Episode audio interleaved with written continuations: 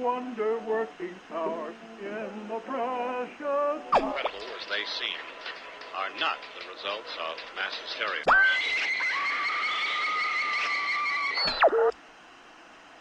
فکر کنم بهتره مجوز بکنیم چون الان روی ایستگاه اشتباهی هستید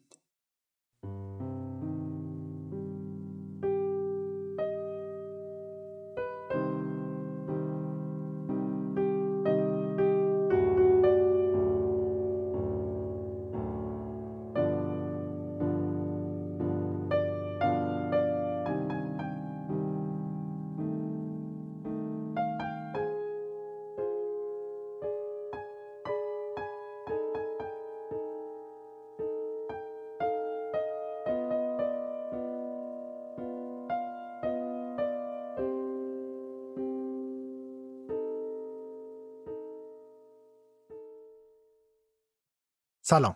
من پوریام و این پانزدهمین قسمت رادیو عجایبه اگر قسمت های قبلی رادیو عجایب رو شنیده باشید می‌دونید من در هر قسمت براتون یک اتفاق یا یک داستان عجیب رو روایت می‌کنم. اگر قصد دارید من رو بشنوید پیشنهاد میدم من رو از app های پادگیر مثل Castbox، Google Podcast، Apple Podcast و سایر app های پادگیر که feed من تو اونجا قرار گرفته پیدا بکنید. فقط کافیه عبارت رادیو عجایب رو در اونجا search بکنید. همچنین من رو می‌تونید در پلتفرم های مثل شنوتو، فیدیبو، ناملیک و نوار بشنوید. بزرگترین حمایتی که می‌تونید از من در رادیو عجایب بکنید دادن انتقادات، نظرات و پیشنهاداتتونه. همچنین دادن پنج ستاره در وبسایت اپل پادکست. همچنین اگر دوست دارید از رادیو عجایب به صورت مالی حمایت بکنید پیشنهاد میدم از سایت هامی باش منو پیدا بکنید و اونجا هر مقداری که دوست دارید از من حمایت بکنید بیشتر از این دیگه لفتش نمیدم و میرم سراغ داستان قسمت 15 Ladies and gentlemen, we have a press report over the wires. We hope that it is unconfirmed, but we have to doubt it, that the President of the United States has been the victim of an assassination.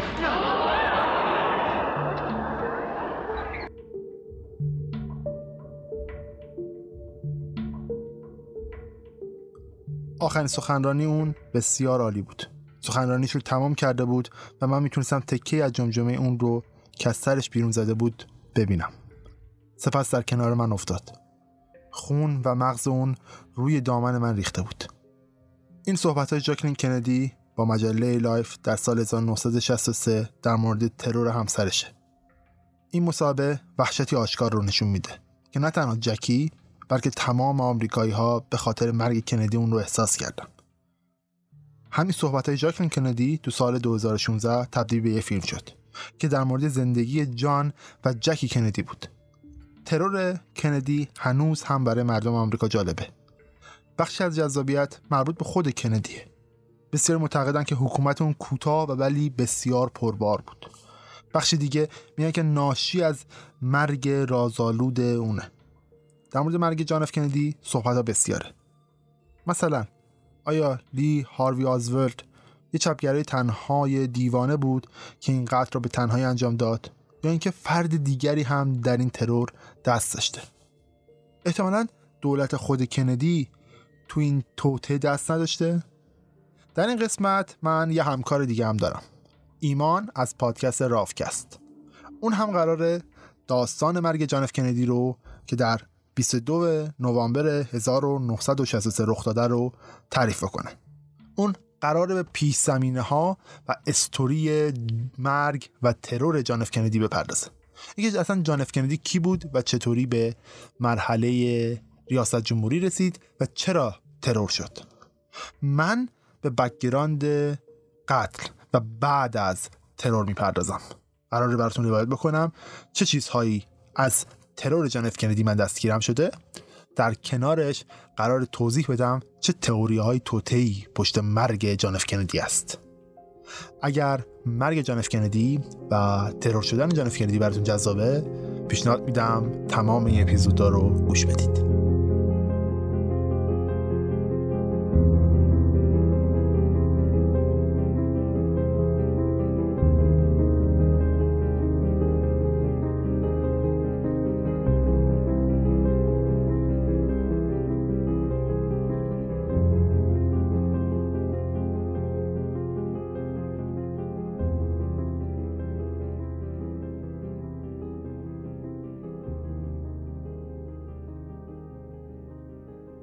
بریم سراغ داستان اصلی. طبق گزارش های رسمی بیشتر مردم آمریکا باور داشتن که آزولد نمی‌تونه به تنهایی باعث مرگ و ترور جان اف کندی شده باشه. تو اواخر دهه 1960 به طور مداوم آمریکایان نشون می‌دادن که داستان رسمی که از سمت دولت منتشر شده در مورد ترور جان اف کندی یک دروغ محضه.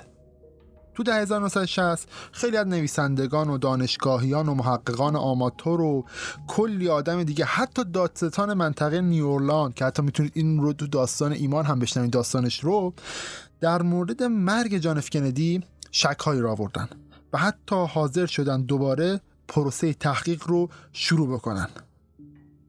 به نظر میسه حتی خود دولت هم از اون چیزی که رخ داده مطمئن نیست. معلوم نیست که چه کسی قاتل بوده چرا ترور رخ داده. من در این قسمت وظیفه دارم این ترور رو بررسی بکنم.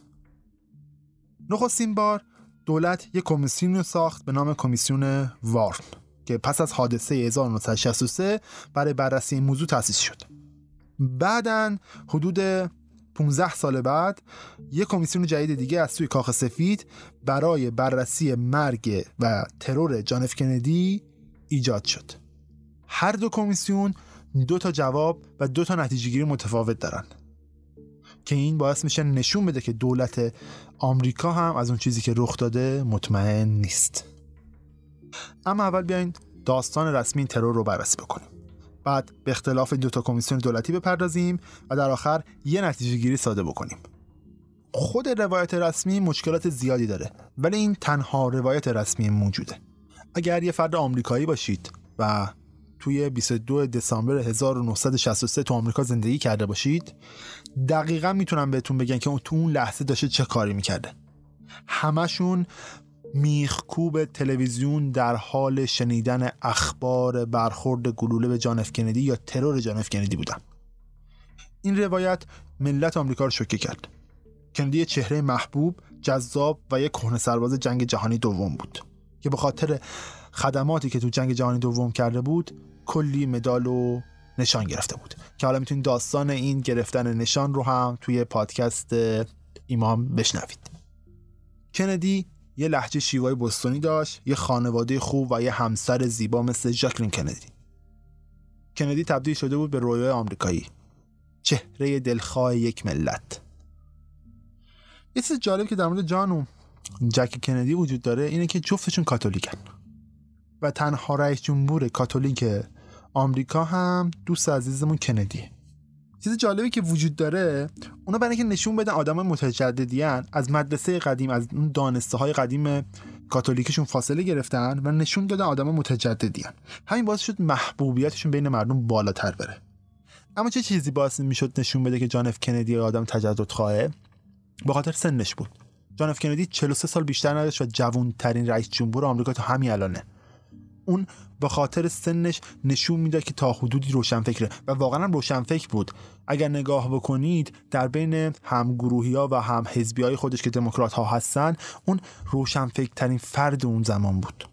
اون نظریات خیلی خوبی تو برابری های نژادی جنبش های حقوق مدنی داشت و از اونها حمایت می‌کرد. نه فقط حرف می‌زد. اون حداقل دستمزد افزایش داد مزایای تامین اجتماعی رو افزایش داد کلی طرح برای مسکن ارائه داد خدمات کتابخونی رو افزایش داشت. از همه مهمتر تصمیمات سیاست خارجی اون خیلی مهم بودن. چیزی که باعث میشه بعضی از تئوریای مرگ اون رو ایجاد بکنن. دوره رئیس جمهور کندی برابر با جنگ سرد. بنابراین بخش عمده از سیاست خارجی آمریکا معطوف میشه به دولت های کمونیستی به خصوص کوبا که بیخ ریش آمریکا بود. تو آوریل 1961 سیا و تبعیدی های نظام ضد کاسترو که تو کوبا بودن تصمیم می‌گیرن بر علیه فیدل کاسترو اقدامی بکنن و یه جنگی رو بر علیه فیدل کاسترو شروع بکنن و دولت کمونیستی اون هم سرنگون بکنن با این جنگ. این عملیات به اسم حمله به خلیج خوکا شناخته میشه. کندی با نقشه موافقت می‌کنه اما یه شرط می‌ذاره. میگه اگه قرار شما حمله بکنید و فیدل کاسترو رو سرنگون بکنید می‌تونید این کارو بکنید. ولی هیچ پشتیبانی هوایی براتون وجود نخواهد داشت. نقشه درست پیش نمیره. بعضی از اعضای سیاه بعد از اینکه نقشه درست پیش نمیره و شکست می‌خورن کندی رو مقصر می‌دونن و میگن اگر اجازه می‌داد نیروی هوایی دخالت بکنه عملیات موفقیت آمیز بود. این شکست بزرگترین ضربه رو به شهرت دولت کندی وارد می‌کنه. تو اکتبر 1962 کندی با موفقیت ایالات متحده رو از بحران موشکی کوبا خارج می‌کنه. اما بحران موشکی کوبا دقیقا داستانش چی بود؟ ایالات متحده متوجه میشه که اتحاد جماهیر شوروی در حال ساخت یک سری سایت های موشکی بالستیک تو کوباه. خب کندی الان با یک بحران خیلی خیلی بزرگ روبروه. پس میاد تاکتیک غیر جنگی می‌گیره. برخلاف اون تاکتیکی که برای سرنگونی فیدل کاسترو گرفته بودن و نبرد خلیج خوکا بود. میاد میگه که آقا ما با محاصره و مذاکره اونا رو مجبور می‌کنیم که از این قضیه عقب بنشینن. در آخر رهبر شوروی اون زمان یعنی خروشچوف رو متقاعد می‌کنه که سایت های موشکی رو که تو کوبا ساختن از بین می‌بره و این کار هم رخ میده. خب این یه اتفاق موفقه. بدون که جنگی رخ بده بدون اینکه یک گلوله شلیک بشه بدون اینکه یک نفر کشته بشه ایالات متحده می‌تونه خودش از این بحران خارج بکنه. مردم هم از این اتفاق خوشحالن. اما برخی از عناصر محافظه کار درون دولت و ارتش با قضیه کوبا مخالف بودن و رویکرد صلح طلبان کندی رو دوست نداشتن. اونا دوست داشتن به کوبا حمله کنن و شکستش بدن. در طرف دیگه داستانی که هنوز قبل از مرگ کندی هم رو نشده بوده باعث عصبانیت این گروه شده بوده.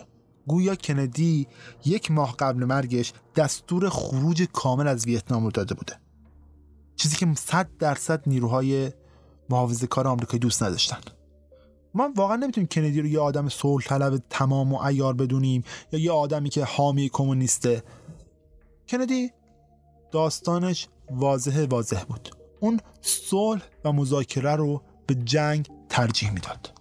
ما اینجا یه پرانتزی باز بکنیم در مورد مراحل ساخته شدن دستگاه حکومتی به نام CIA CIA زمانی ساخته شد که جنگ سرد شروع شد. هدف CIA مقابله با کمونیست بود. به غیر از CIA یه گروه دومی هم بود که دست کندی ناراضی بود. اونم اسلحه سازا بودن.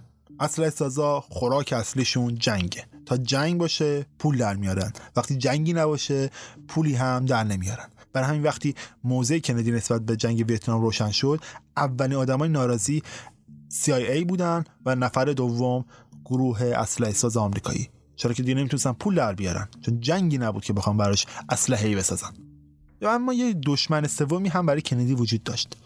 درسته که کندی رابطه دوستانه و مسالمت آمیزی با شوروی کمونیست ها و کوبا داشت ولی بازم با این حرفا اون رئیس جمهور دولت کاپیتالیستی آمریکا بود. اون مظهر و نماد شیطانی سرمایداری غرب بود. بر همین واقعا نمی‌تونستن جماهیر شوروی یا کمونیست رو تحمل بکنن. اما چیزی که واضح هست کندی دشمن زیاد داشت. دشمنایی که هم قدرت داشتن هم ثروت. اما چی باعث میشه که یه فرد تنها و بینوا و منزوی مثل لی هاروی آزولد بیاد بزنه جان کندی رو بکشه؟ و بدون کمک گرفتن از هیچ کدوم از این دشمنان کندی تصمیم به این عمل بگیره. و این خودش مشکل داره. We understand there has been a shooting. The presidential car coming up now. We know it's the presidential car. You can see Mrs. Kennedy's pink suit. There's a Secret Service man, spread eagle, over the top of the car. We understand Governor and Mrs. Connolly are in the car with President and Mrs. Kennedy. We can't see who has been hit, if anybody's been hit, but apparently something is wrong here. Something is terribly wrong. I'm in behind the motorcade, trying to follow them. It looks as though they're going to Parkland Hospital. We're on the road to Parkland at this time.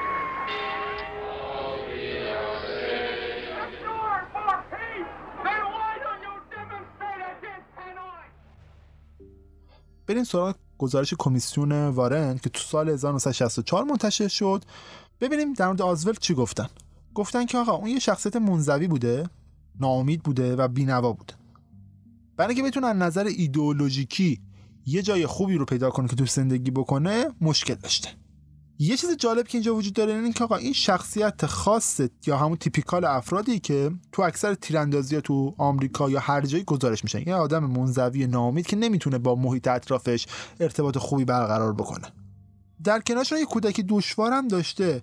یه مدتی تو پرورشگاه زندگی کرده مادرش تو بچگی از دست داده پدرش نمی‌تونست ازش مراقبت کنه برای همین اونو ترد کرده. خیلی جالبتر زمانی که ما می‌بینیم تو 17 سالگی آزولد میاد به تفنگداران دریایی میپیونده. تا شاید بتونه زندگیشو اینجوری به ثبات برسونه. تو همین گزارشه که تو کمیسیون وارن وجود داره اون تو زمانی که داره خدمت می‌کنه به مطالعه مارکسیسم و زبان روسی رو میاره.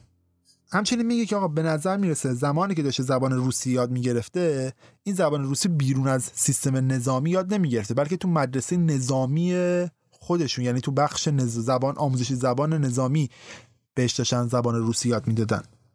من نمی‌دونم که چطور آزود رفته زبان روسی یاد گرفته. ولی چیزی که خیلی واضحه هر تفنگدار دریایی نمی‌تونه به صورت راحت بره زبان روسی یاد بگیره. مگر اینکه که وظیفه ای داشته باشه که در ارتباط با جماهیر شوروی باشه. به خصوص اینکه آقا ارتش آمریکاست این نمیشه کشوری که توی یه قدمی جنگ با دولت های کمونیستی و شورویه خطر ظهور کمونیست توی نیروهای نظامی خودش دست کم بگیره و همینجوری نیروهاش برن زبان روسی یاد بگیرن مارکسیست رو بخونن و از این قبیل چیزها. درکش و فکرش یکم سخته یعنی نشدنیه. به خصوص که تو اون زبان ترس سرخ تو آمریکا رواج داشت. این خیلی عجیبه که یه نفر بتونه در مورد مارکسیسم مطالعه بکنه یا زبان روسی یاد بگیره. اونم تو ارتش آمریکا. موضوع از این هم عجیب تر میشه. تو سال 1959 آزل به طور ناگهانی تفنگداران دریایی رو ترک می‌کنه. به چه بهونه ای می‌خوام برم از مادر بیمارم مراقبت بکنم. مادر بیماری که قبلا مرده بوده. اما بعد از گذشت چند روز خبر می‌رسه که اون ایالات متحده ترک کرده. خب کجا رفته؟ رفته به شوروی. تو اونجا به سفارت آمریکا اعلام می‌کنه که می‌خواد تبعیت آمریکایی خودش رو لغو بکنه. و تمام اطلاعات خودش رو در مورد عملیات های نیروی دریایی که اسرار نظامی محسوب میشن هم به شوروی بده. اینجا خیلی جالبه. آزولد میاد به صورت آشکار میگه که من می‌خوام تمام اطلاعات نظامی آمریکا رو در اختیار شوروی بذارم. ولی ایالات متحده و سفارت ایالات متحده هیچ اقدامی علیه اون نمی‌کنه. اما جالب زمان رخ میده که اطلاعاتی که قرار بوده به شوروی بده توسط شوروی رد میشه و کلا آزولد اونا رد می‌کنه میگه خب اطلاعات مهم نیست برو پی کارت. قبولش نمی‌کنه یا فکر می‌کنن جاسوس تو جانبه است برای همین ردش می‌کنن. این اتفاق باعث میشه که آزول از سر ناامیدی دست به خودکشی بزنه. رگ دستشو می‌زنه ولی خب اقدام به خودکشی ناموفقه. یه هفته توی یکی از بیمارستان شوروی بستری میشه. همین اقدام باعث میشه که آقا شوروی اجازه بده که آزول توی شوروی بمونه. اما خب آزول زیاد نمی‌تونه تو شوروی دووم بیاره. تو سال 1962 همراه با همسرش که یه سال قبل از این اتفاق با اون ازدواج کرده بود اجازه پیدا می‌کنم بیالت متحده برگردن. به نظر می‌رسه زندگی سختی که تو دولت کمونیستی و کشور کمونیستی داشته باعث شده اونو سرخورده بکنه و تصمیم گرفته به خونه برگرده. اگر یادتون باشه گفتم آزورد تابعیت آمریکایی خودش رو رفته تو سفارت لغو کرده. ولی گویا این اتفاق رو رخ نداده یا خودش انجام نداده. چرا؟ چون برای اینکه بتونی تابعیت خودت رو لغو کنی باید یه سری مدارک رو امضا بکنی. ولی گویا آزورد اصلا اینا رو امضا نکرده برای همین تابعیتش لغو نشده. برای همین می‌تونه راحت به آمریکا برگرده. از یه طرف دیگه وزارت خارجه آمریکا تصمیم گرفته بود تو اون دوران یه سری وام به افرادی که بیرون آمریکا هستن بده که برگردن تو آمریکا با این وام بر خودشون کاری تاسیس بکنن تا به رشد اقتصادی آمریکا کمک بکنه. همینجا دولت آمریکا میاد به آزم به آزود وام میده و میگه آقا برگرد تو آمریکا زندگی تو بکن. اما دلیل دادن این وامه خودش عجیبه. تو گزارشی که وارن منتشر می‌کنه در مورد این اتفاق میگه خب وزارت خارجه برای این تصمیم می‌گیره این وامو به آزولد بده برای اینکه اون یه شخصیت ناپایدار داشته و ناراضی. و باعث می‌شده هر چقدر بیشتر شوروی بمونه هر چقدر تابعیت آمریکایی بیشتر داشته باشه تو دولت شوروی هم باقی بمونه این رفتارهای ناشایستی که داشته باعث آسیب رسوندن به اعتبار ایالات متحده بشه. دقت کنید آسیب رسوندن به اعتبار ایالات متحده. کسی که رفته تو شوروی خواسته اطلاعات نظامی آمریکا رو به اونا بده یا بفروشه بعد حالا تصمیم گرفته برگرده آمریکا. آمریکایی فقط به خاطر اینکه اون رفتار ناشایستی که داره تو شوروی واسه لط می‌زدن به اعتبارشون نشه حاضر شدن بهش وام بدن. ببینید اصلا اینا با هم نمی‌خونه. مثلا فردی اطلاعات رو میفروشه جاسوسی می‌کنه این اطلاعات رو میده در کنارش میگیم که خب اعتبار ما رو داریم بره زیر سوال بیایم بهش وام بدیم برگرده. واقعا عجیبه. واقعا عجیبه. از همین قضیه که بگذاریم آزاد بدون هیچ مشکلی برمیگرده آمریکا. وارد ایالات متحده میشه. این مسئله واقعا خنده داره. هنوز که هنوز آدم بهش فکر می‌کنه خنده داره. ایالات متحده برای اینکه تبلیغات منفی علیه کشورش نشه آزولد رو برمیگردونه کشورش. خب حالا آمریکا اونو برگردونده آورده آمریکا.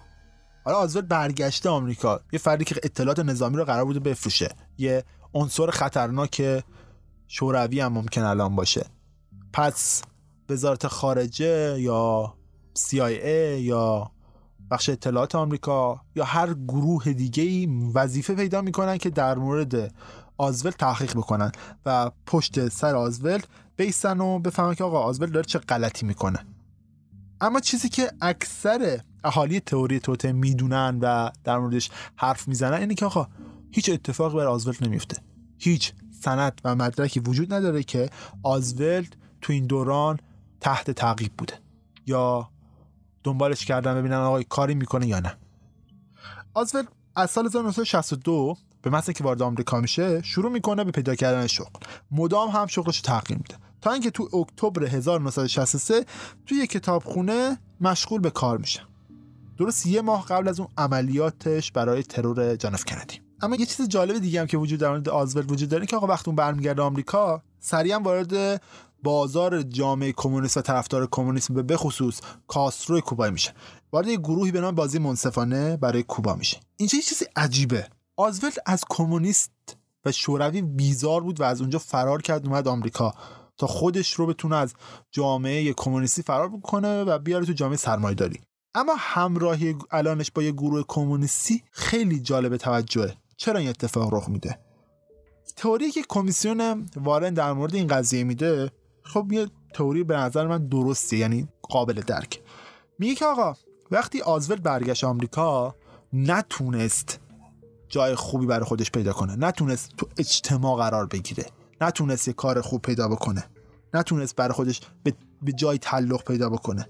همین باعث درگیری ایدئولوژیکی تو میشه. اون یه درگیری ایدئولوژیکی تو خودش داره. ولی خب یه جایی رو پیدا می‌کنه که تا حدودی وجودی اونو انکار نکنه.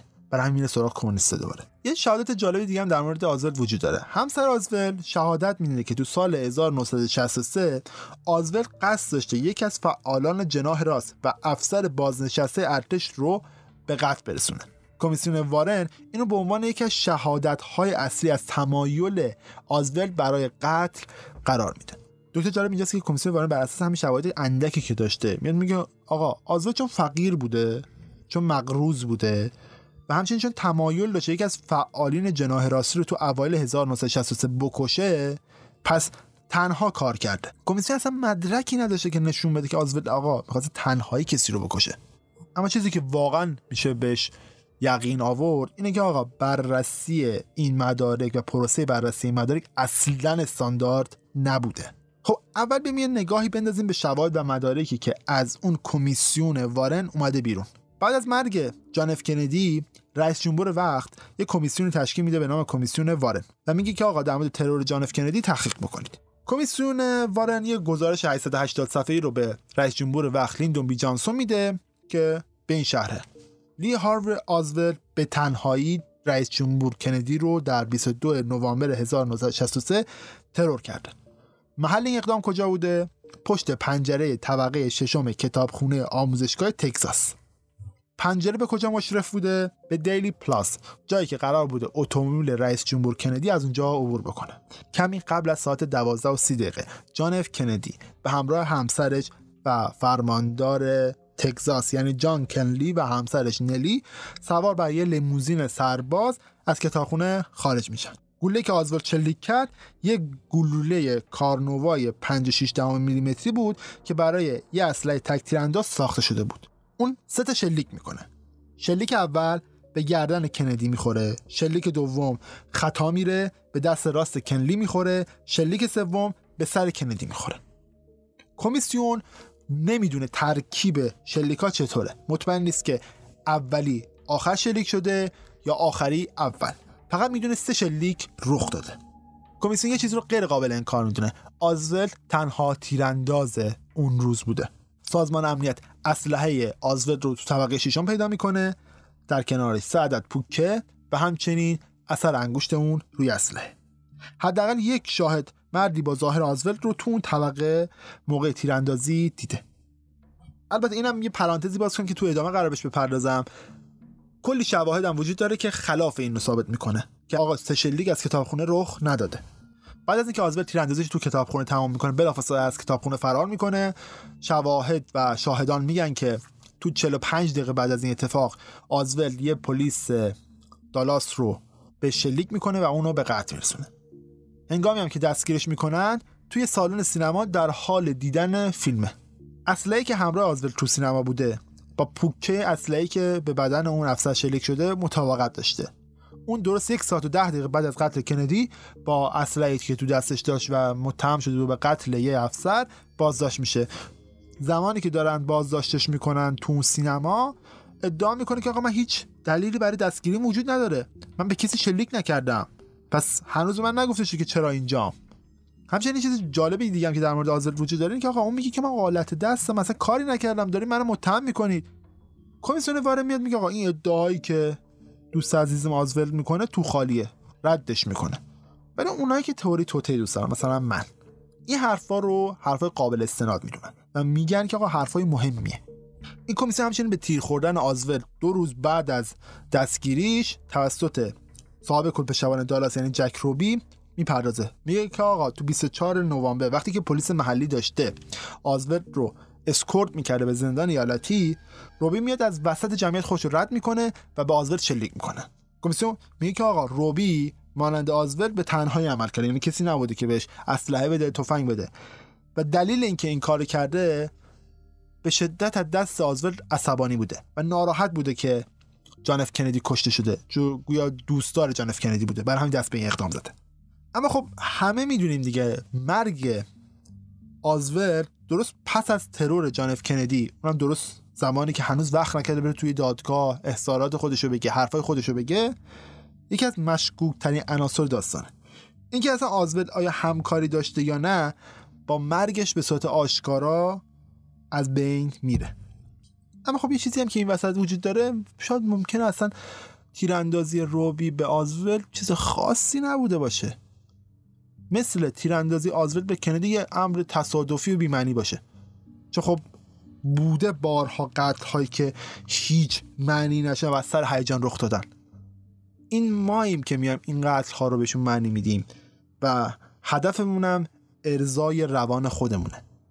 یعنی کار من الان اینه الان. بعد نیست به چند تا عامل عجیبی دیگه در مورد مرگ کندی بعد از مرگش رخ میده نگاه بندازیم. قتل کندی واقعا یه چیز مشکوکیه. و خب یه اهمیت ملی خیلی بالایی داره. درست یه هفته بعد از مرگش کمیسیون وارن تشکیل میشه.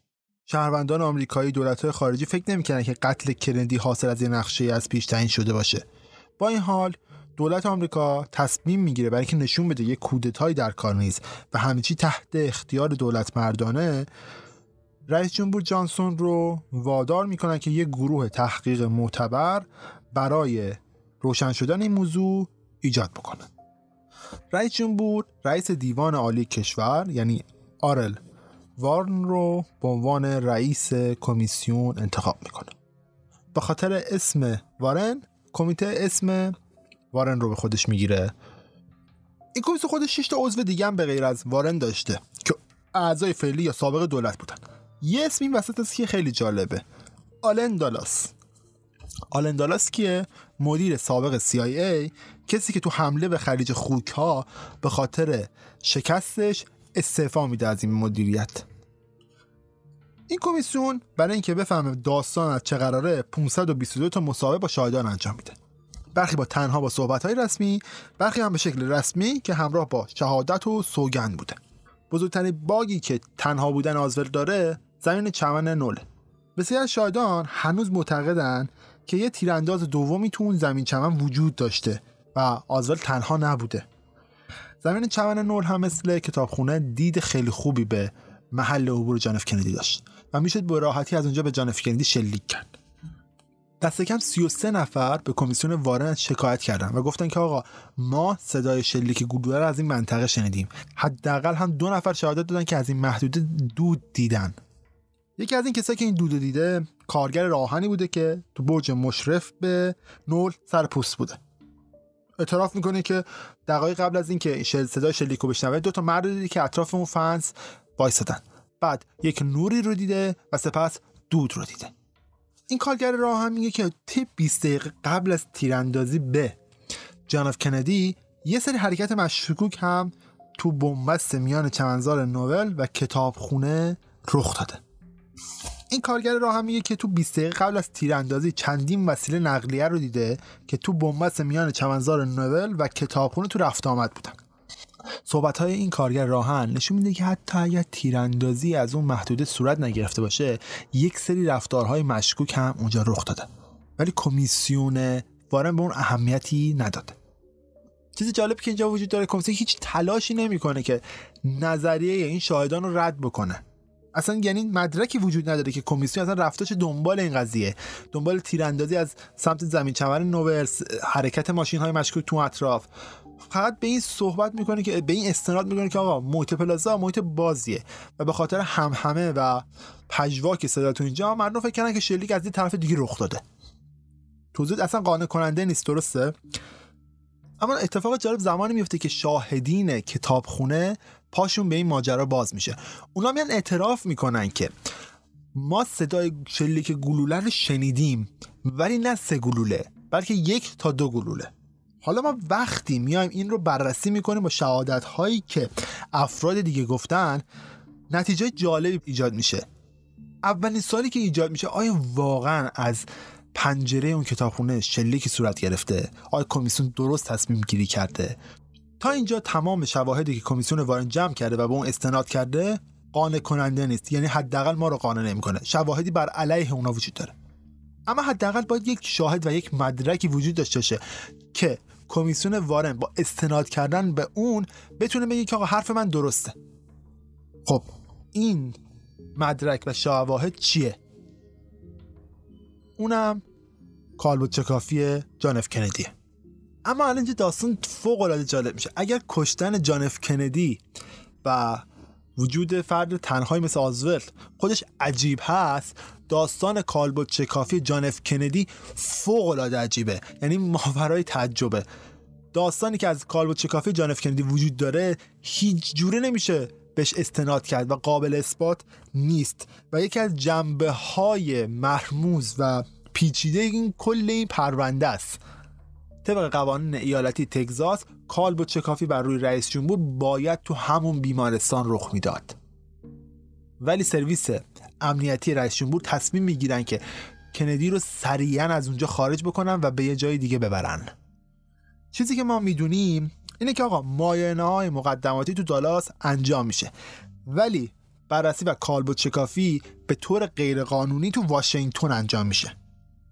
و نکته جالب اینجاست که کسی که مسئول کالبوت شکافی رئیس جمهور بوده یه متخصص آسیب شناسی بوده که هیچ گونه تجربه از برخورد گلوله و زخمای حاصل از شلیک گلوله نداشته. و داستان زمانی هم عجیب تر میشه که این آقا دو روز بعد از اینکه بررسی می‌کنه عمل می‌کنه کالبوت شکافی می‌کنه نتایج به دست اومده رو میسوزونه. از بین می‌بره. من که دکتر نیستم بتونم بگم این کار خیلی کار درست عاقلانه ولی چیزی که وجود داره اینه که این کار احمقانه است. رئیس جمهور آمریکا کشته شده بهش تیر خورده شده. تو کالبوت چکافیش می‌کنی دلایل مرگش در میاری و بعد تصمیم می‌گیری بسوزونیش. اینجا چه خبره؟ خب همونجا که گفتم پزشکای دالاس معاینه مقدماتی رو انجام داده بودن. گزارشی که نوشته بودن تقدیم مسئولان کمیسیون کرده بودن این بود که آقا یه زخمی که روی گردن کندی هست زخم ورودی گلوله است. پزشکای واشنگتن که میان کالبوت چکافی می‌کنن زخما رو کامل بررسی می‌کنن با این گزارش ضد نقیض روبرو میشن. بعد خب میگه کمیسیون اینجا میگه خب اینجا چه خبره؟ این صحبت های واشنگتن با صحبت های دالاس نمی‌خونه. بر همین ازش می‌پرسن که آقا داستان چیه؟ این زخمه دقیقا داستانش چیه؟ اونجاست که بازم دالاسیا میگن خب ما مطمئن نیستیم احتمالا تو موقع کالبوت چکافی اشتباه کردیم. اما به غیر از همین چند تا عامل کلی دلیل دیگه هم وجود داره که مردم نمی‌تونن به اسنادی که از سمت پزشکان به دست رسیده اعتماد بکنن. اول از همه متخصص آسیب شناسی کارش خیلی واضحه. اون علل و عوارض بیماری ها رو بررسی می‌کنه و نتیجه گیری می‌کنه براش. برای همین هیچ تخصصی تو کالبوت چکافی نداره ایشون و انتخابش برای این موضوع کاملا عجیبه. از طرف دیگه این آقا یادداشت های مربوط به ترور جانف کندی و چکافی ایشون رو آتیش زدن و سوزوندن. به غیر از این توی کالبوچکوفی کلی اشتباه کردن. مثلا به طور دقیق نمی‌دونستن گوله کدوم بر وارد بدن شده. همونجور که گفتم بیمارستان دالاس یه نظر داره واشنگتنیا یه نظر دیگه. اما خب ممکنه همه اینو واقعا صحبا رخ داده باشه. نیرو و پرسنلی که داشتن روی جسد رئیس جمهور کار می‌کردن ناراحت بودن. از شدت فشاری که روشون بوده دست به اشتباهات زیادی زدن. نمیشه اینا رو نادیده گرفت. ولی خب باید به مردم حق بدین که به گزارش های پزشکی منتشر شده اعتمادی نکنن. و فکر کنن که جراحتی که به رئیس جمهور وارد شده از دید عموم پنهان شده. چیز جالبی که وجود داره اینه که بخشای از کالبوت شکافی گم شدن. مثلا مغز کندی. که این خبر پخش میشه که به گوش مردم می‌رسه. تو سال 1972 یه منتقد کمیسیون واران میاد میگه که آقا من می‌خوام پرونده ها رو ببینم. واران هم اجازه میده که بیاد پرونده ها رو ببینه. موقعی که داره پرونده ها رو میچرخه توش بررسی می‌کنه می‌رسه به جایی که تصاویر X جان اف کندی هست. تو این پرونده که میچرخه هیچ اثری از X-ray مغز کندی پیدا نمی‌کنه. و می‌بینه ناپدید شده.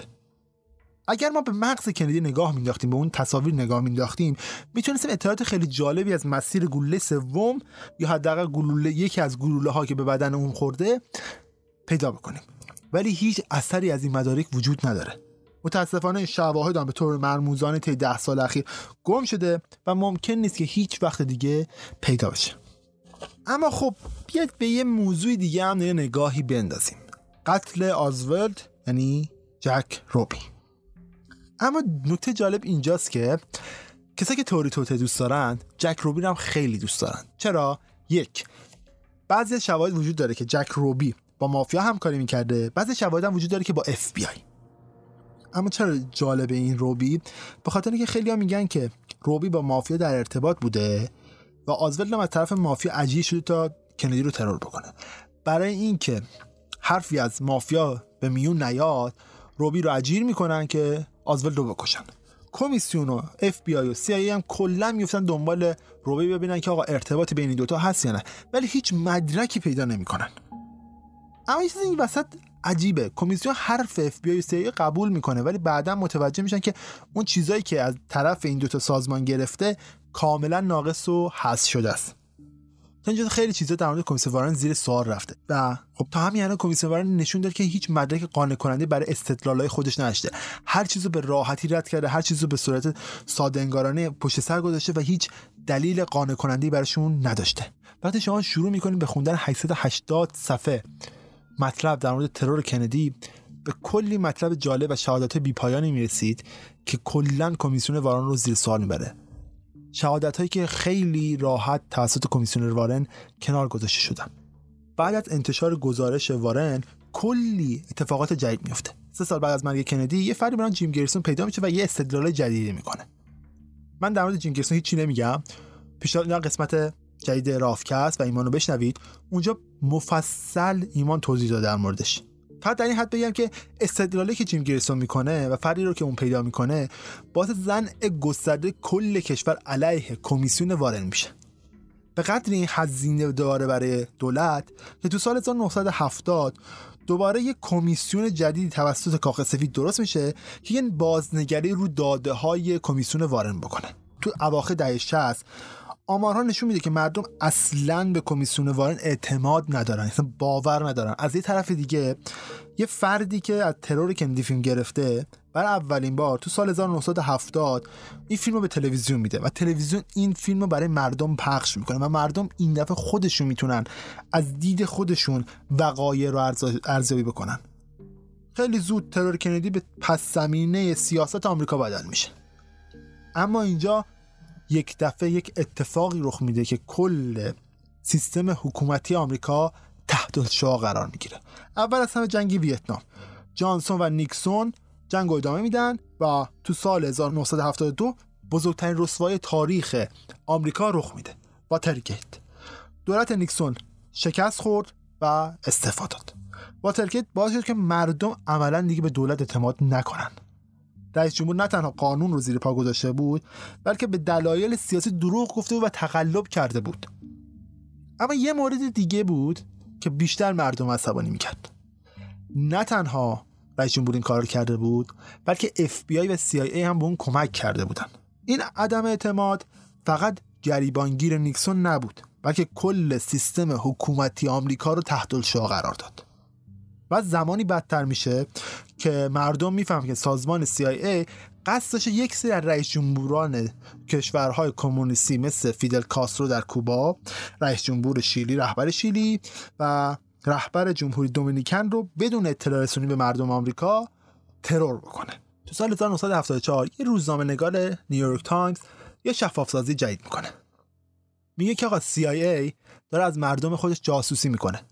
به خصوص افراد ضد جنگ. این دامنه بیاعتمادی به دولت آمریکا و به خصوص CIA رو بیشتر می‌کنه. این وسط افرادی مثل گریسون هم صداشون بلند میشه و میگن که آقا CIA که قصد داشته رئیس جمهوران کشوران کمونیست رو بکشه چرا نه رئیس جمهور خودمان رو بکشه؟ بخاطر اینکه خلاف دیدگاه های اونو عمل می‌خواسته بکنه. و تئوری میده که CIA در قتل جان اف کندی نقش داشته.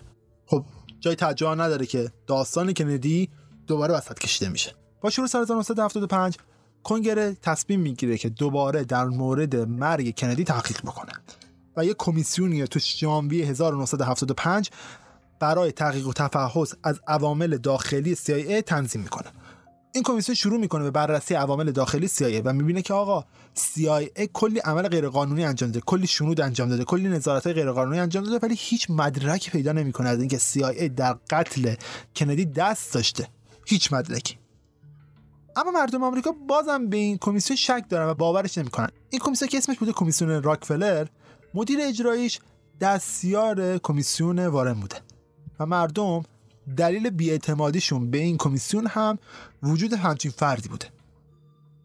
بازم کمیسیون های جدید تشکیل میشه. این بار نه تنها در مورد مرگ کندی بلکه در مورد ترور وحشتناک مارتین لوتر کینگ تو سال 1968 همین اتفاقات میگذره. تو سال 1975 یکی از سازمان های مدافع حقوق مدنی در آمریکا از طریق نیویورک تایمز یک گزارشی رو منتشر می‌کنه که خبر از ارتباط FBI با هاروی آزور و جک روبی بوده. طبق این گزارش اعضای بلند مرتبه FBI ده روز قبل از ترور کندی نامه از آزور دریافت کرده بودن که پلیس دالاس رو تهدید کرده بوده. اینجا داستان جالب میشه.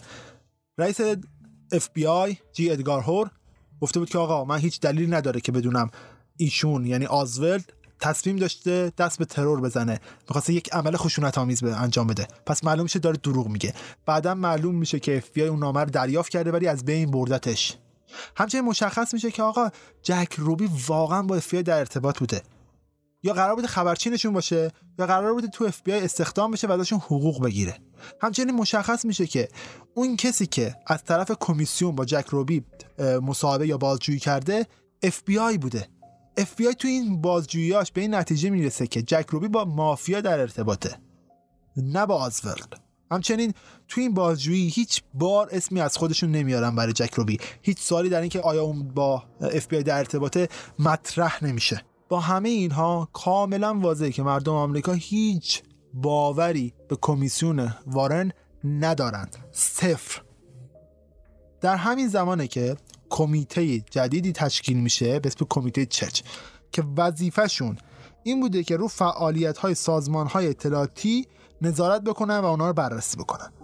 این کمیته تحقیق درباره مرگ کندی رو هم بر عهده می‌گیره. خب نتیجه به دست اومده توسط کمیسیون چرچ چی بود؟ اونا گفتن که FBI و CIA تو قتل کندی دست نداشتن. خب تایید کردن که آنو دست نداشتن اما گفتن که آقا تحقیقاتی که FBI و CIA کردن کاملا مورد داره مورد انتقاد قرار گرفت. تحقیقات FBI به جای که بیاد به همه چیز بپردازه به تئوری های مطرح شده بپردازه اومده فقط به یه فرد پرداخته. همچنین اونا انتقاد از CIA هم کردن و گفتن که آقا اطلاعاتی که به کمیسیون وارن دادن اصلا کافی و کامل نبوده بلکه ناقص بوده. خصوصا اونا یک بار توطئه شکست خورده علیه فیدل کاسترو داشتن. اونا می‌خواستن فیدل کاسترو رو ترور بکنن ولی نتونسته بودن. اقدام ترور علیه رهبر کوبا باعث میشه که کمونیست کوبا هم بخوان اقدام متقابلی انجام بدن. و چنین موضوعی هم باید حتما به اطلاع کمیسیون می‌رسید. چرا نرسیده؟ اما سه این اطلاعات رو مخفی نگه داشته و هیچ خبری هیچ حرفی از اون رو به دیگران نزده. چیز جدیدی هم توسط کمیته چرچ اثبات نشد اما یه چیزی که واضح نشون داد کمیسیون وارن اصلا کارش رو درستی انجام نداده. همین گزارش به تنهایی باعث شد که مردم نسبت به تمام اتفاقات مربوط به مرگ جان اف کندی شک بیشتر پیدا بکنن. خیلی جالبه بدونید که همه اتفاقات باعث میشه که تو سال 1976 دوباره کنگره یه کمیته رو تشکیل بده که در مورد قتل کندی و مارتین لوتر کینگ از ابتدا بررسی بکنه. اما خب این کمیته وسط دعواهای جناحی گرفتار میشه و کلا منحل میشه. اما یک سال بعد تو بهار سال 1977 رئیس کمیته و مشاوران اصلی جایگزین میشن و کار کمیته واقعا شروع میشه. تو تابستان 1979 این کمیته گزارش خودش رو منتشر می‌کنه. مهمترین سوالی که بهش جواب میده اینه که تیرانداز دومی وجود داشته. آزولت تنها نبوده هم دست داشته.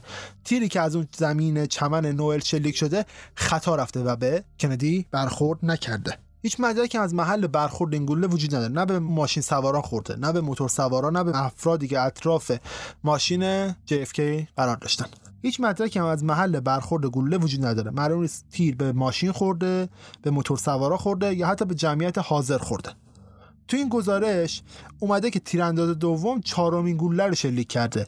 اینم از مجموع صداهایی که توسط افراد شنیده شده اثبات شده.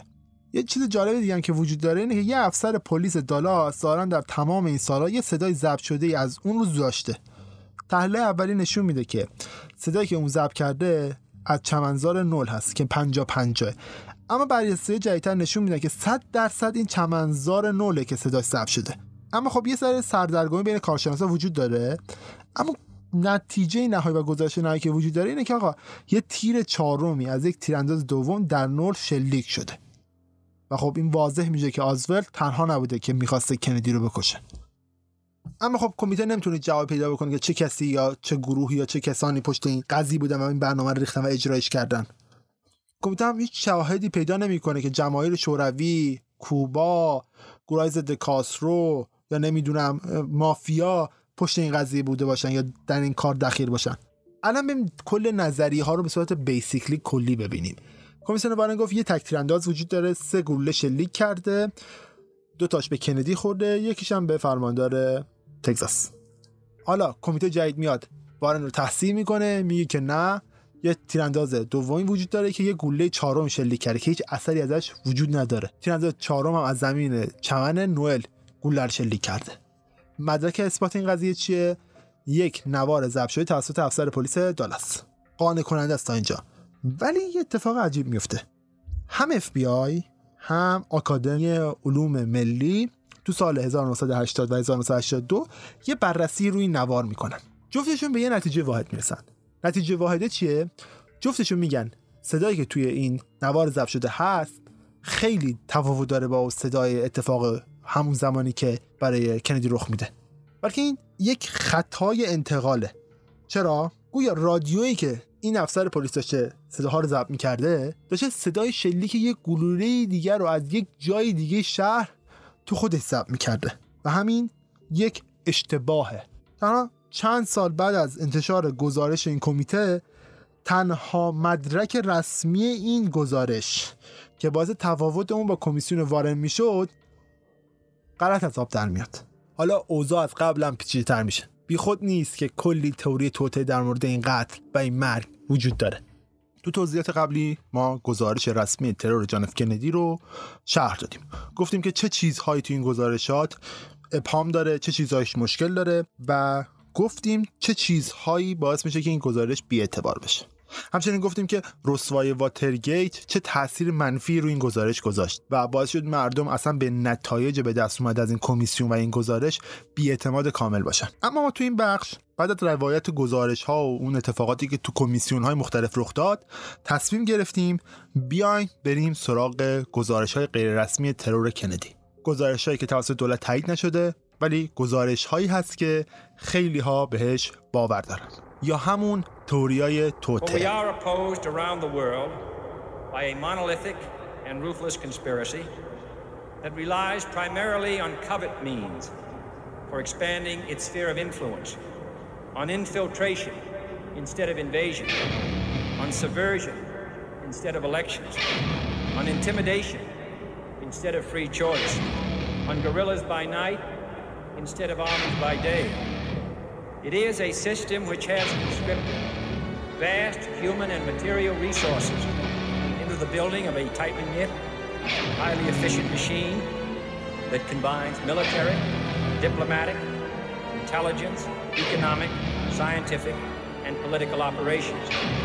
Its preparations are concealed, not published. Its mistakes are buried, not headlined. Its dissenters are silenced, not praised. اولین توری توطئه‌ای که در مورد ترور جان اف کندی میشه داد عملیات تلافی جویانه کمونیست است. علت این تئوری چیه؟ توی گزارش های رسمی که از سمت گروه کمیسیون وارن و بقیه کمیسیون اومده یه موضوع هست که همیشه نادیده گرفته شده. اون موضوع چیه؟ اینکه آزورد میره به مکزیک و تو اونجا با سفارت کوبا و سفارت شوروی تماس برقرار می‌کنه. چیز عجیبیه ولی تو کمیسیون وارن و گزارش هایی که توسط این کمیسیون منتشر شده هیچ خبری از این اسناد نیست. تئوری دوم توتهی که وجود داره در مورد مرگ جان اف کندی تئوری نظریه حادث است. این نظریه یه نظریه کاملا تراژیکه. چرا تراژیکه؟ میگه که جان اف کندی فقط و فقط به خاطر سهلنگاری یکی از نیروهای سرویس مخفی ریاست جمهوری کشته شده. چرا؟ چون یکی از افراد گویا ناخواسته یک گلوله به سمت جان اف کندی شلیک کرده. و از قضا برای اینکه بتونن این قضیه رو مخفی بکنن سرویس مخفی ریاست جمهوری و اف بی آی و سی آی ای میان روی این قضیه سرپوش می‌ذارن. خب قبل اینکه من برم سراغ تئوری توطئه بذارید یه تکرار مکررات بکنم. بگم که آقا اصلا کل اتفاقات چجوری رخ داده.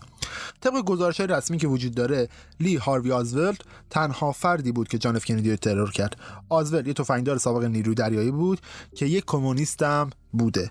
آزولد تو طبقه ششم انبار کتاب مدرسه تگزاس مستقر میشه و زمانی که رئیس جمهور داره از محل منطقه دیلی پلازا عبور می‌کنه به اون شلیک می‌کنه. سه گلوله شلیک می‌کنه. گلوله ها به سر و پشت رئیس جمهور اصابت می‌کنه که نتیجه اون میشه آسیب به سر و بدن جان اف کندی. سه گلوله شلیک میشه ولی یک گلوله به جان اف کندی برخورد نمی‌کنه و به فرماندار تگزاس یعنی جان کانلی برخورد می‌کنه. یک ساعت و نیم بعد از اینکه ترور جان اف کندی موفق اعلام میشه اوزولد دستگیر میشه. دو روز بعد همین آقا توسط فردی به نام جک روبی که یک صاحب باشگاه شبانه بوده کشته میشه. کلا تئوری تئاتر در مورد جان کندی درست.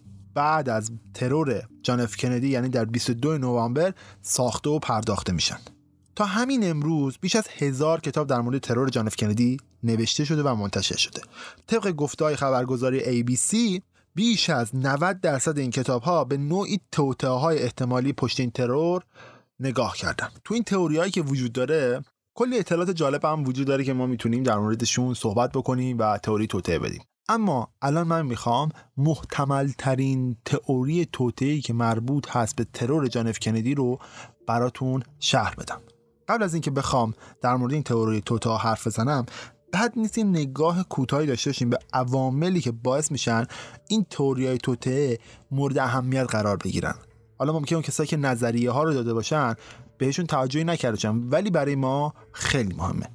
اولین چیز خود جان اف کندیه جان اف کندی واقعا یک شخصیت محبوبه. نه تنها تو کشور خودش بلکه تو سایر کشورها خیلی دوستش داشتن. خانوادهش خانواده خیلی مطرحی تو سطح آمریکا. طرحها و ایده هاش تو سطح سیاسی و غیر سیاسی مورد قبول همه است. سیاستمدارا اونو قبول دارن. اونو فرد جسور و متفاوت می‌دونن. برای همین نمیشه باور کرد که یه فرد سادلو یه مهره ساده مثل آزول تصمیم بگیره که از سر دیوانگی از سر جنون دست به اسلحه بره و اونو بکشه.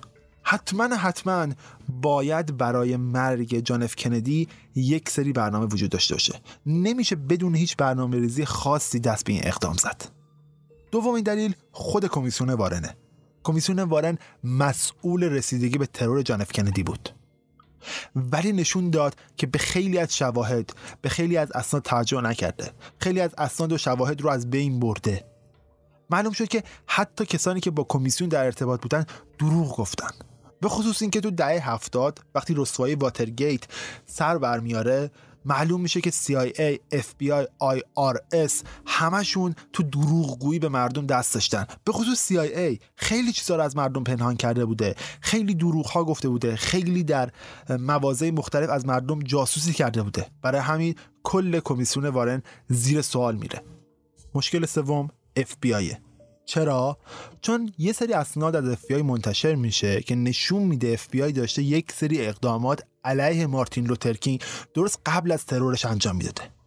همین باعث تعجب دیگران میشه. این ذهنیت درباره FBI ایجاد میشه که اونا داشتن تحقیقات در مورد مارتین لوترکینگ رو جهت می‌دادن تا متوجه نشن دیگران که FBI داشته دست به اقدامات علیه مارتین لوترکینگ می‌زده. حتی FBI متهم به این میشه که مارتین لوترکینگ رو خودش ترور کرده. در کنار این زمانی که جی ادگار هوور رئیس اف بی آی به کمیسیون تحقیقاتی وارن میره قسم یاد می‌کنه که من فکر نمی کردم آزول قرار باشه دست به همچین اقدامی بزنه. در صورتی که این یک شهادت دروغ بوده. بدتر برملا میشه که آزول ده روز قبل از ترور رئیس جمهور کندی یک نامه به FBI زده و یک مأمور FBI این نامه رو دریافت کرده و خونده که آزول قرار دست به یک اقدام خشونت آمیز علیه پلیس دالاس بزنه. ولی FBI اونو کاملا نادیده می‌گیره و بیخیالش میشه. همونجور که گفتم وقتی مردم نسبت به کمیسیون وارن کاملا بیاعتماد میشن دولت و کنگره تصمیم می‌گیرن تو سال 1976 یک کمیسیون جدید تشکیل بدن که با تحقیق و تفحص در مورد مرگ کندی و مرگ مارتین لوتینکین نظر مردم نسبت به خودش تغییر بده. همونطور که قبلتر گفتیم این کمیسیون نظریه فرد دوم تیرانداز میده. ولی خب نظریه فرد دوم تیرانداز از کجا آمده بود؟ از یک صدای ضبط شده که بعدتر با تکنیک های علمی نشون داده میشه که این نظریه کاملا پوچ و اشتباهه. حتی این کمیسیون میاد نظریه کمیسیون وارن رو تایید می‌کنه و میگه آزول تنها دست به اقدام به ترور جان اف کندی زده همینها باعث بیاعتمادی بیشتر مردم نسبت به کمیسیون ها، دولت و کنگره نسبت به مرگ کندی میشه. وقتی که نظریه پردازان تئوری توته و افراد شکاکی مثل من شروع می‌کنن به خوندن تحقیقاتی که کمیسیون وارن کرده تحقیقاتی که کمیسیون بعد از اون دو سال 1976 کردن رو می‌خونه و اطلاعات جدیدی هم که تازه منتشر شده از من محرمانه بودن خارج شده رو می‌خونه تازه می‌رسه به سرنخهای جدید. سرنخهای جدیدی که می‌تونه با کنار هم گذاشتن اون تئوری های جدیدی برای مرگ کندی بده اینجاست که اولین تئوری ما ایجاد میشه. تئوری این که جان اف کندی توسط لی هاروی آزولد و در جریان یک عملیات تلافی جویانه کمونیست کشته شده. کندی زمانی به ریاست جمهوری می‌رسه که جنگ سرد در جریانه. کمونیستا اون رو نماد سرمایداری می‌دونن. رئیس جمهور بزرگترین کشور سرمایداری ولی خب این دلایل کافی نیست که بخوایم بگیم باعث مرگ کندی شده. ولی یک دلیل وجود داره که کمونیست ها می‌خواستن اونو بکشن. شواهد قوی وجود داره که اتحاد جماهیر شوروی یا کووا در یک اقدام تلافی جویانه زدن کندی رو ترور کردن. بیشتر از همه نسخه ورژن کوبایی این داستان خیلی مورد قبوله تا نسخه شورویش. قبل اینکه اشاره بکنیم به این داستان که اصلا داستان از چه قراره تو حین کمیسیون وارن مشخص میشه که CIA یک سری اقدام ترور علیه فیدل کاسترو انجام داده که موفق نبوده. و از ترس اینکه به گوش مردم برسه اینو مخفی کرده. و خب خودتون فکر کنید شما رهبر یک کشور کمونیستی رو می‌خواید بکشید ولی موفق نمیشی. خب صد درصد اون کشور ازتون کینه به دل می‌گیره و تلافی می‌کنه. خب میگن چشم در برابر چشم گوش در برابر گوش. همونطور هم که قبلا گفتیم آزاد وقتی برمیگرده آمریکا با یک گروه طرفدار فیدل کاسترو معروف به بازی منصفانه برای کوبا که گروه کمونیستی بودن آشنا میشه و با اونا ارتباط برقرار می‌کنه. برای همین آزوالد موقعیت خیلی خوبی برای ارتباط برقرار کردن با عوامل کوبایی و برنامه ریزی برای عملیات ترور رو داشته. این تئوری زمانی ایجاد میشه که ما داستان سفر شیش روزه و مهم آزوالد رو به مکزیکو سیتی میشنویم. چه سفری بوده؟ اون چند هفته قبل از ترور جان اف کندی یه سفری می‌کنه به مکزیکو سیتی. اونجا چه کار می‌کنه؟ به سفارت کوبا و اتحاد جماهیر شوروی میره. ظاهرا می‌خواسته یکی از تابعیت های کشورهای کمونیستی رو بر خودش دریافت کنه. وقتی شما میید اسناد رو بررسی می‌کنید می‌بینید که وزارت خارجه CIA FBI هیچ اهمیتی به این سفر آزولد ندادن. تو طول تحقیقاتش اصلا بهش بررسی نکردن. همین کوتاهی و قصوری که دستگاه نظارتی انجام دادن باعث این شده که کلی آدم نظریه های مختلفی در مورد این قضیه بدن. اولین سوالی که در مورد این قضیه ایجاد میشه که آقا چرا رفته مکزیکو سیتی؟ تو مکزیکو سیتی چی کار کرده؟ چرا هیچ وقت کمیته تحقیقات در مورد ترور سراغ این سفر نرفته و هیچ تحقیق در مورد این موضوع نکرده؟ یه چیز جالبی که اینجا وجود داره سفیر وقت ایالات متحده تو مکزیک تو اون زمان وقتی تو تحقیقات مجدد فرا خونده میشه یعنی تو دهه هفتاد میاد میگه که آقا زمانی که آزولد اومد به مکزیک CIA اونو زیر نظر داشته و رفتن اون به سفارت کوبا و شوروی رو دنبال می‌کرده. برای همینه که سفیر آمریکا می‌دونسته که دیپلمات‌های کوبایی و افسران طرفدار انقلاب فیدل کاسترو با آزولد ملاقات کردن. همچنین سفیر میگه که حدس می‌زده ترور جان اف کندی توسط همین عوامل تصمیم گیری شده و انجام شده و اون اعلام آمادگی می‌کنه که در مورد این تحقیقات حاضر کمک بکنه. ولی خیلی زود این تحقیقات متوقف میشه.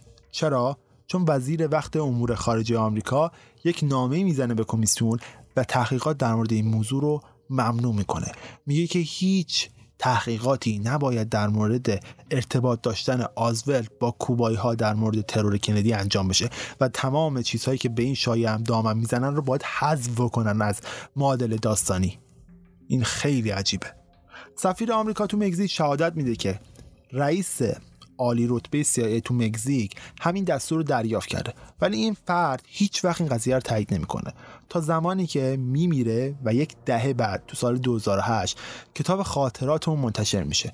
مشخص میشه که اونم هم عقیده بوده با سفیر آمریکا.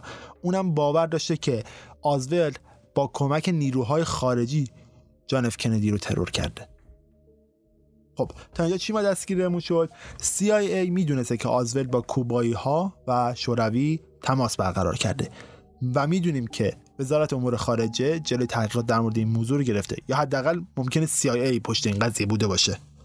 اما خب یه سری دلایل وجود داره که ممکن وزارت خارجه بدون قرضی بدون قصدی دست به این کار داده باشه. می‌خواسته تحقیقات به صورت متمرکز تو کمیسیون وارن انجام بشه و خود FBI کل پروسه تحقیقاتی رو دنبال بکنه و به اون جهت بده و FBI تصمیم بگیره به کجا برای تحقیقاتو.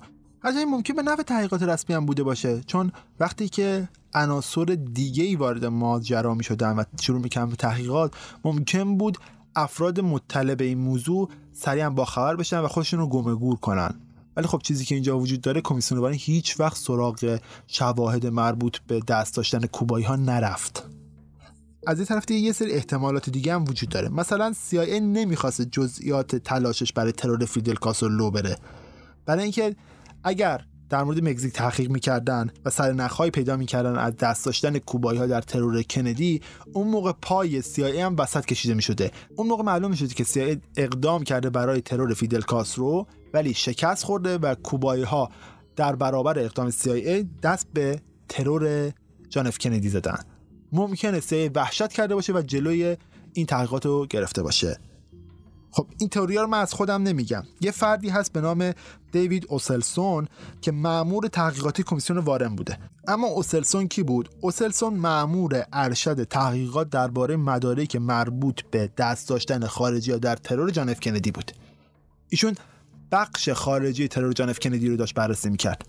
یه مقدار که جلوتر میره اونا تصمیم می‌گیرن که کلا اوسلسون رو از دایره تصمیم گیری کمیسیون خارج کنن و کلا پای خارجی ها رو از داستان حذف بکنن. وقتی کمیسیون وارد تصمیم گیری و نتیجه گیری می‌کنه که آزول تنها بوده اون این قضیه رو قبول نمی‌کنه. چرا؟ تو سال 2013 میگه که آقا من واقعا باور نداشتم به اون چیزی که توی کمیسیون وارن منتشر شده. از نظر من یک دولت خارجی تو پشت این قضیه بوده. یا یک گروه خارجی تصمیم گرفته که ترور جان اف کندی رو انجام بده. همچنین اون میگه که کلی شواهد و مدارک وجود داشت که من می‌خواستم بررسی بکنم ولی دستگاه های اطلاعاتی اجازه نمی‌دادن که من برم سمتشون. منو من کرده بودن از بررسی کردنشون. و این باعث می‌شد که کل پرونده تغییر بکنه. خب اینجا چیز مهمی که رو میشه اینه که ماموران سه اطلاعات خیلی مهمی در مورد سفر آزاد به مکزیکو از کمیسیون وارن مخفی کردن. کلی از عکس‌ها تصاویر مکالمات تلفنی که آزول تو مکزیک انجام داده رو به کمیسیون ندادن و حذفشون کردن. همین باعث میشه که کلا نظریه مربوط به تنها بودن آزول تا حدودی به حاله از ابهام بره. اما بعد نیست اینم بدونید که وقتی خبری منتشر میشه که گویا کاسرو پشت ترور جان اف کندی بوده اون سریعا می‌فهمه که آقا اگر ملت آمریکا فکر کنن کوبا پشت این قضیه بوده یا حامیان کوبا پشت این قضیه بودن ممکنه براش گرون تموم بشه. اون سریعا با کمیسیون وارن ارتباط برقرار می‌کنه و با اونا ملاقات می‌کنه حتی. و پافشاری می‌کنه که من هیچ دستی در ترور کندی نداشتم. فیدل کاسترو بعدها اعلام می‌کنه که تو سال 2013 این دولت آمریکا بوده که برای ترور کندی نقشه ریخته و توش دخیل بوده. خب اگر قرار باشه من به احتمال وقوع این تئوری نمره بدم از ده نمره بهش چهار میدم. چون خب ارتباط بین کوبایی ها و ترور اثبات نشده است و یک نسخه کاملا دقیق ازش وجود نداره. هرچند یه نسخه شوروی طور هم از این ترور وجود داره که گویا آزل زمانی که تو اتحاد جماهیر شوروی بوده با کاگبه ارتباط برقرار کرده و عضو کاگبه شده. و وقتی خواسته برگرده به ایالات متحده نقشه داشته که جان اف کندی رو ترور بکنه.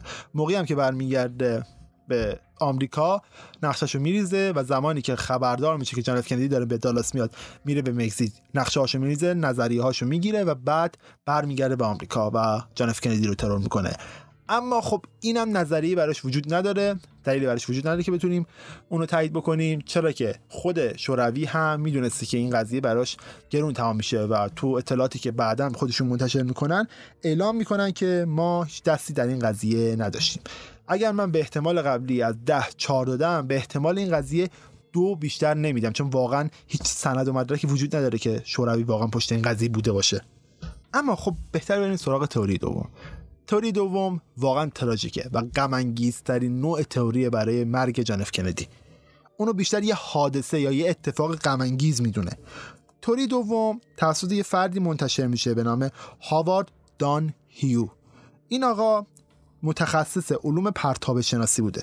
یعنی کارش این بوده که ببینه آقا یک جسم از یک جا به یک جای دیگه میره چه ساختاری پیدا می‌کنه چه تغییراتی پیدا می‌کنه چه زوایایی رو ممکن طی کنه چه نقطه هایی رو ممکنه در بنورده. اولین بار این نظریه تو سال 1977 به صورت یه پاورقی تو روزنامه بالتیمورسان چاپ میشه. اما تو سال 1992 این نظریه به صورت مفصل تو یه کتابی که توی یکی از معروفترین انتشارات به نام سنت ماریان با عنوان اشتباه مرگبار چاپ و منتشر میشه. تو تئوری دوم چی میگه؟ میگه آزول بازم شلیک کننده به جانف کندی بوده. ولی تو هرج و مرج شلوغی که اون لحظه ایجاد شده کندی صحبا به صورت تصادفی توسط یکی از افراد سرویس مخفی مورد هدف قرار می‌گیره. یه اشتباه تراژیک که CIA, FBI و سرویس مخفی برای محافظت از مأمور خودشون روش لاپوشونی می‌کنن و تمام اتفاقات رو میندازن گردن آزولد دان هیو میاد مسیر حرکت گلوله رو با استفاده از اون فیلمی که گفتم بعدا منتشر میشه از مسیر حرکت جان اف کندی و صحنه وقوع ترور تجزیه تحلیل می‌کنه. اون نتیجه این تجزیه تحلیل رو میاد می‌ذاره کنار خودروی که جان اف کندی و فرماندار کنلی روش نشستن و همچنین مدارک پزشکی مربوط به جراحت کندی. و به یه نتیجه گیر کامل و منطقی می‌رسه. اون کاملا با حسن نیت به گزارش کمیسیون وار نگاه می‌کنه و عملا میگه که من نمی‌خوام کمیسیون وارن رو رد بکنم بلکه شواهدی که وجود داره به نظرم شواهد منطقی هم به نظر می‌رسه. قبل از هر چیزی دان هیو میاد به یه موضوعی می‌پردازه به نام گلوله جادویی. گلوله جادویی چیه؟ گلوله جادویی اصطلاحیه که افرادی که باور ندارن به کمیسیون وارن به مسیر حرکت گلوله که توی کمیسیون وارن بهش رسیدن میدن. چرا این نظریه رو میدن؟ طبق گزارش وارن گلوله از سمت راست فرماندار کنلی به کندی اصابت کرده و از گردن اون عبور کرده و در ران فرماندار کنلی متوقف شده. این یعنی اینکه گلوله از عقب ماشینی که جان اف کندی و ژاکلین توش نشستن عبور کرده و به ردیف جلو که فرماندار کنلی و همسرش نری نشستن رسیده. این مسیر واقعا مسیر دور و دراز و عجیب و غریبه. دان هیو میاد تئوری جادویی بودن این گلوله رو تایید می‌کنه. دان هیو مثل خیلی ها وقتی کمیسیون وارن منتشر میشه و میخونتش داستان گلوله جادویی رو باور می‌کنه. ولی وقتی میاد میره به بررسی و تحقیق می‌پردازه. وقتی میاد محل قرارگیری ساختمون رو می‌بینه سرعت ماشین رو اندازه گیری می‌کنه فاصله و زاویه اون رو با کتابخونه اندازه گیری می‌کنه به این نتیجه می‌رسه که این غیر ممکنه که همه جراحت بین این دو نفر یعنی کندی و کانلی توسط یک گلوله رخ داده باشه. صرف نظر از اینکه مسیر این گلوله خیلی عجیب و غریبه چیزی که وجود داره ظاهر گلوله است. گلوله که وارد دو تا بدن مختلف بشه و از فاصله دوری شلیک بشه بی برو برگرد آسیب می‌بینه. ولی به غیر از یه تاب خوردگی که تو گلوله ایجاب شده هیچ فرو رفتگی هیچ پیچ تابی تو این گلوله وجود نداره. پس یه نتیجه گیری ساده میشه کرد که گزارش وارن از نظر علمی بی پای و اساسه و کاملا غیر علمیه.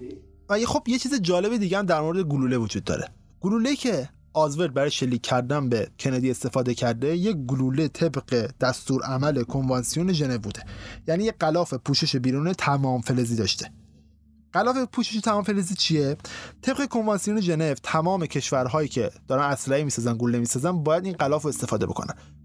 وقتی که گلوله شلیک میشه گلوله تو بدن متلاشی نمیشه بلکه همونجور سالم میمونه و فرد رو مجروح می‌کنه که تا افراد مجروح بتونن بهشون رسیدگی بشه و حالشون بهتر بشه. در برابر این یه گلوله وجود داره به نام گلوله سر سوراخ یعنی hollow point کار اینا چیه؟ کار اینا که اینه که وقتی به بدن برخورد می‌کنن منفجر میشن و خرد میشن و تو بدن پخش میشن و جراحت های وحشتناکی به جا می‌ذارن و هدفشون کشتن فرده. اینجا دانهیو به یه چیز خیلی جالب می‌رسه. می‌بینه که جراحت هایی که تو دوتا گلوله قبلی توی کندی و کانلی ایجاد شدن اصلا شبیه به جراحتی که تو سر کندی ایجاد شده نیست.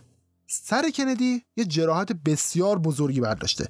اگر فیلم مربوط به صحنه ترور کندی رو نگاه بکنید ژاکلین کندی رو می‌بینید که روی عقب ماشین میاد و تیکه های از مغز کندی رو می‌بینید که رو ماشینه. و انگار که داره ژاکلین بخش از تیکه های مغز کندی رو جمع می‌کنه و تو ماشین می‌بره برای خودش. و اینجا نشون میده که گلوله دوم و گلوله اول که هم گلوله جادویی هیچ شباهتی به هم نداشته. و این خیلی عجیبه. آزولد برای کشتن کندی از دو نوع گلوله متفاوت استفاده کرده. اونم تو اون زمان و این خیلی عجیب تر می‌کنه داستانو. اگر این قضیه رو ما قبول بکنیم پس طبق گزارش وارن آزولد باید دو تا نوع گلوله شلیک کرده باشه. که خب این درست نیست. چون تو پوکه هایی که از اسلحه آزولد پیدا شده یک نوع گلوله دیده میشه. چرا دو تا گلوله متفاوت؟ گلوله که به سر کندی خورده گویا بعد از برخورد به سر کندی متلاشی شده. ولی گلوله اول بعد از اینکه وارد بدن کندی و بدن کانلی شده باقی مونده و هیچ حرکت دیگه ای نکرده. و خب یه چیز جالب که اینجا وجود داره این گلوله که به سر کندی خورده بعد از اینکه مغز کندی رو منفجر می‌کنه و خودش هم خورد میشه تو ماشین پخش میشه. و به عنوان شواهد و مدارکی جمع میشه و به کمیسیون وارن تقدیم میشه.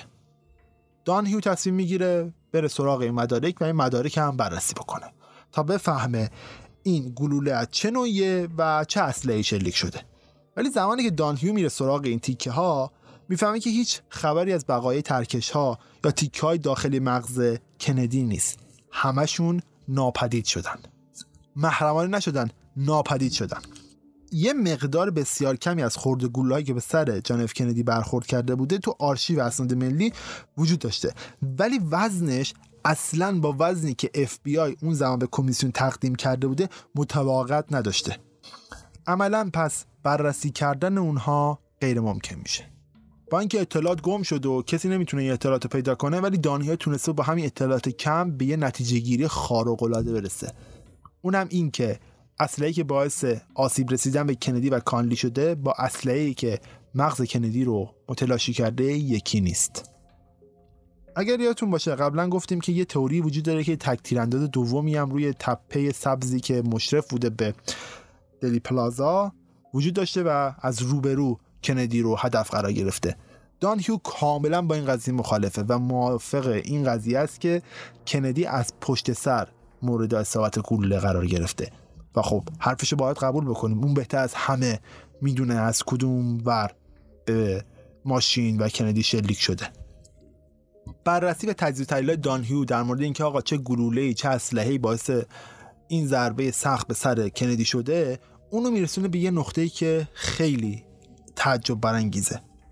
درست بالای ماشین سرویس مخفی پشت ماشین کروکی حامل رئیس جمهور جایی که سرویس مخفی یک اسلحه AR 15 با خودش داشت. یعنی یکی از ماموران سرویس مخفی به سر جان اف کندی شلیک کرده. دان میاد متن تمام شهادت های ماموران این ماشین رو بررسی می‌کنه و مشخص می‌کنه که تیری که شلیک شده توسط فردی به نام جورج هکی بوده که اینم صحبا این تیر رو شلیک کرده. چرا؟ چرا جورج هکی تنها کسی بوده که اسلحه آی آر 15 رو هم می‌کرده و تنها کسی بوده که پس از شنیدن صدای شلیک آزول روی سقف ماشین رئیس جمهور سراسیمه میپره. زمانی که این اتفاق میاد ناخواسته و ناگاهانه به سر کندی شلیک می‌کنه. هرچند خب اعضای سرویس مخفی کلا نظریه رد می‌کنه و تکذیبش می‌کنن هرچند یکی از اعضای حاضر تو ماشین میگه که آقا این نظریه چیز درستیه و با اون مخالف نیست. بعد از تحقیقات دانهیو ده سال بعد یه تحقیقات مفصل دیگه ای توسط شخصی به نام بونار انجام میشه که یه نتیجه گیری های جدیدی انجام میده. و می‌فهمیم که آقا واقعیت هایی که دانهیو بهش رسیده رو نمیشه انکار کرد. و تمام این زمانبندی های شکلی به طور چیزی که تئوری دانهی رو جذاب می‌کنه اینه که آقا با اینکه اسناد زیادی گم شده بودن کلی از مدارک مربوط به کالبوت شکافی دستکاری شده بودن کلی مدارک شلیک و چیزهای مختلف توشون دست برده شده بودن ولی دانهیو تونسته با بررسی چند تا عامل به این نتیجه برسه که هر فردی می‌تونه با خوندنش قانع بشه. برای اینکه بتونی هم ردش بکنی کار خیلی سختی رو داری. نمی‌تونی توجیه دقیقی بر علیهش بیاری. یه چیزی که این قضیه رو جالب می‌کنه یه گزارشی که تو سال 1997 تو گرینفیلد واشنگتن منتشر میشه. یه فردی به نام جرالد فورد که مسئول نوشتن کالبد شکافی کندی بوده میگه که تو 33 سال قبل من یه سری از واژه های کلیدی رو تغییر دادم. مثلا مسیر ورود گلوله رو به جای اینکه بگم از جای بالای کمر کندی گفتم از گردن کندی عبور کرده. همین باعث شده که نتیجه گیری وارن عوض نشه. در صورتی که اگر می‌گفت از بالای کمر کندی عبور کرده داستان عوض می‌شده. چرا؟ چون هیچ وقت نمی‌تونسته به فرماندار کنلی برسه این گلوله و اونو زخمی بکنه. برای همین گفتن گردن تا بتونن این اعلام بکنن که به کنلی برخورد کرده همچنین میگه که آقا من با اینکه این گزارش رو نوشتم ولی هیچ وقت تصاویر مربوط به کالبوت شکافی رو ندیدم که بخوام این گزارش رو تایید بکنم. پس یه گزارشی نوشته شده بوده که هیچ تصویری ازش وجود نداشته. و خب این واقعا عجیبه. شما داری یه گزارشی مربوط به کالبوت شکافی رو می‌نویسی که توش تصاویر مربوط به کالبوت شکافی رو ندیدی و ردشون هم تازه داری می‌کنی. این دیگه فوق العاده عجیبه. برعکس تئوری سفر آزول به مکزیک تئوری دانهیو نکات مبهم و پنهان خیلی کمتری داره.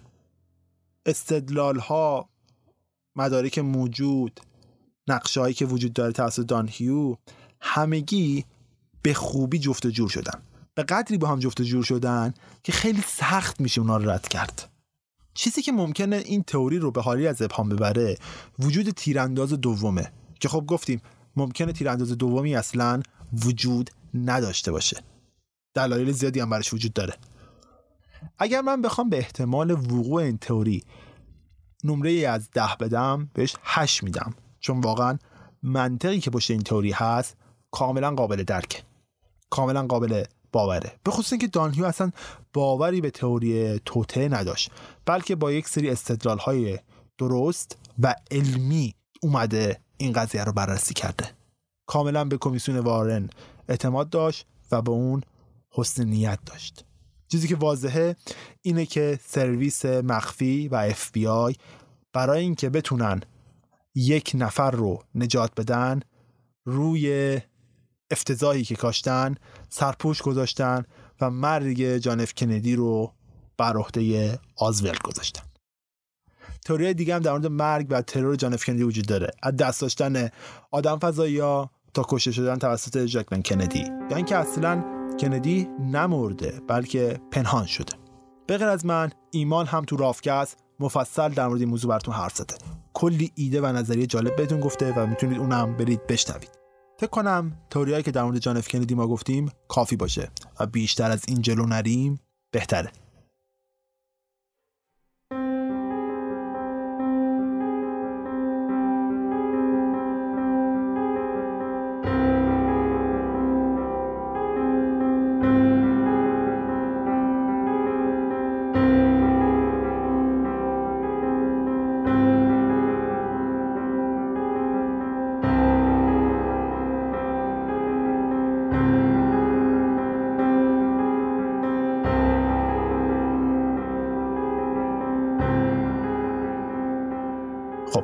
فکر کنم رسیدیم به آخر این قسمت رادیو عجایب. امیدوارم از شنیدنش لذت برده باشید. منو می‌تونید در app های پادکست مثل Castbox Google Podcast iTunes و تمام app های پادگیری که ازش feed خونده میشه بشنوید. فقط کافیه ID رادیو عجایب رو search بکنید. همچنین در پلتفرم های مثل نوار فیدیبو شنوتو و ناملیک هم من حضور دارم. می‌تونید در اونجا هم منو بشنوید. اگر نظر و کامنتی دارید حتما برای من بذارید. بزرگترین حمایتی که می‌تونید برای من ب... انجام بدید نه پول بلکه اون کامنت های شماست. ولی اگر حمایت مالی دوست دارید از من بکنید تا این پادکست بهتر ادامه پیدا بکنه می‌تونید از سایت هامی باش از من حمایت بکنید. همچنین قول داده بودم یک سری وسایل آماده بکنم برای رادیو عجایب ولی هنوز وقتشو نکردم. به زودی یک سری تیشرت و ماک هم آماده میشه و در اختیارتون قرار می‌گیره. امیدوارم این قسمت براتون لذت بخش بوده باشه. من اینجا یه تشکر از عارف عزیز امیر عزیز ابوذر عزیز می‌کنم که در نوشتن و جمع جور کردن این مطالب با من همکاری کردن. عارف کار تدوین کرد امیر و ابوذرم کارهای نوشتاری رو با من همراهی کردن. دم همتون گرم. امیدوارم هر جا که هستید پیروز باشید. تا قسمت های بعدی رادیو عجایب خدا نگهدار.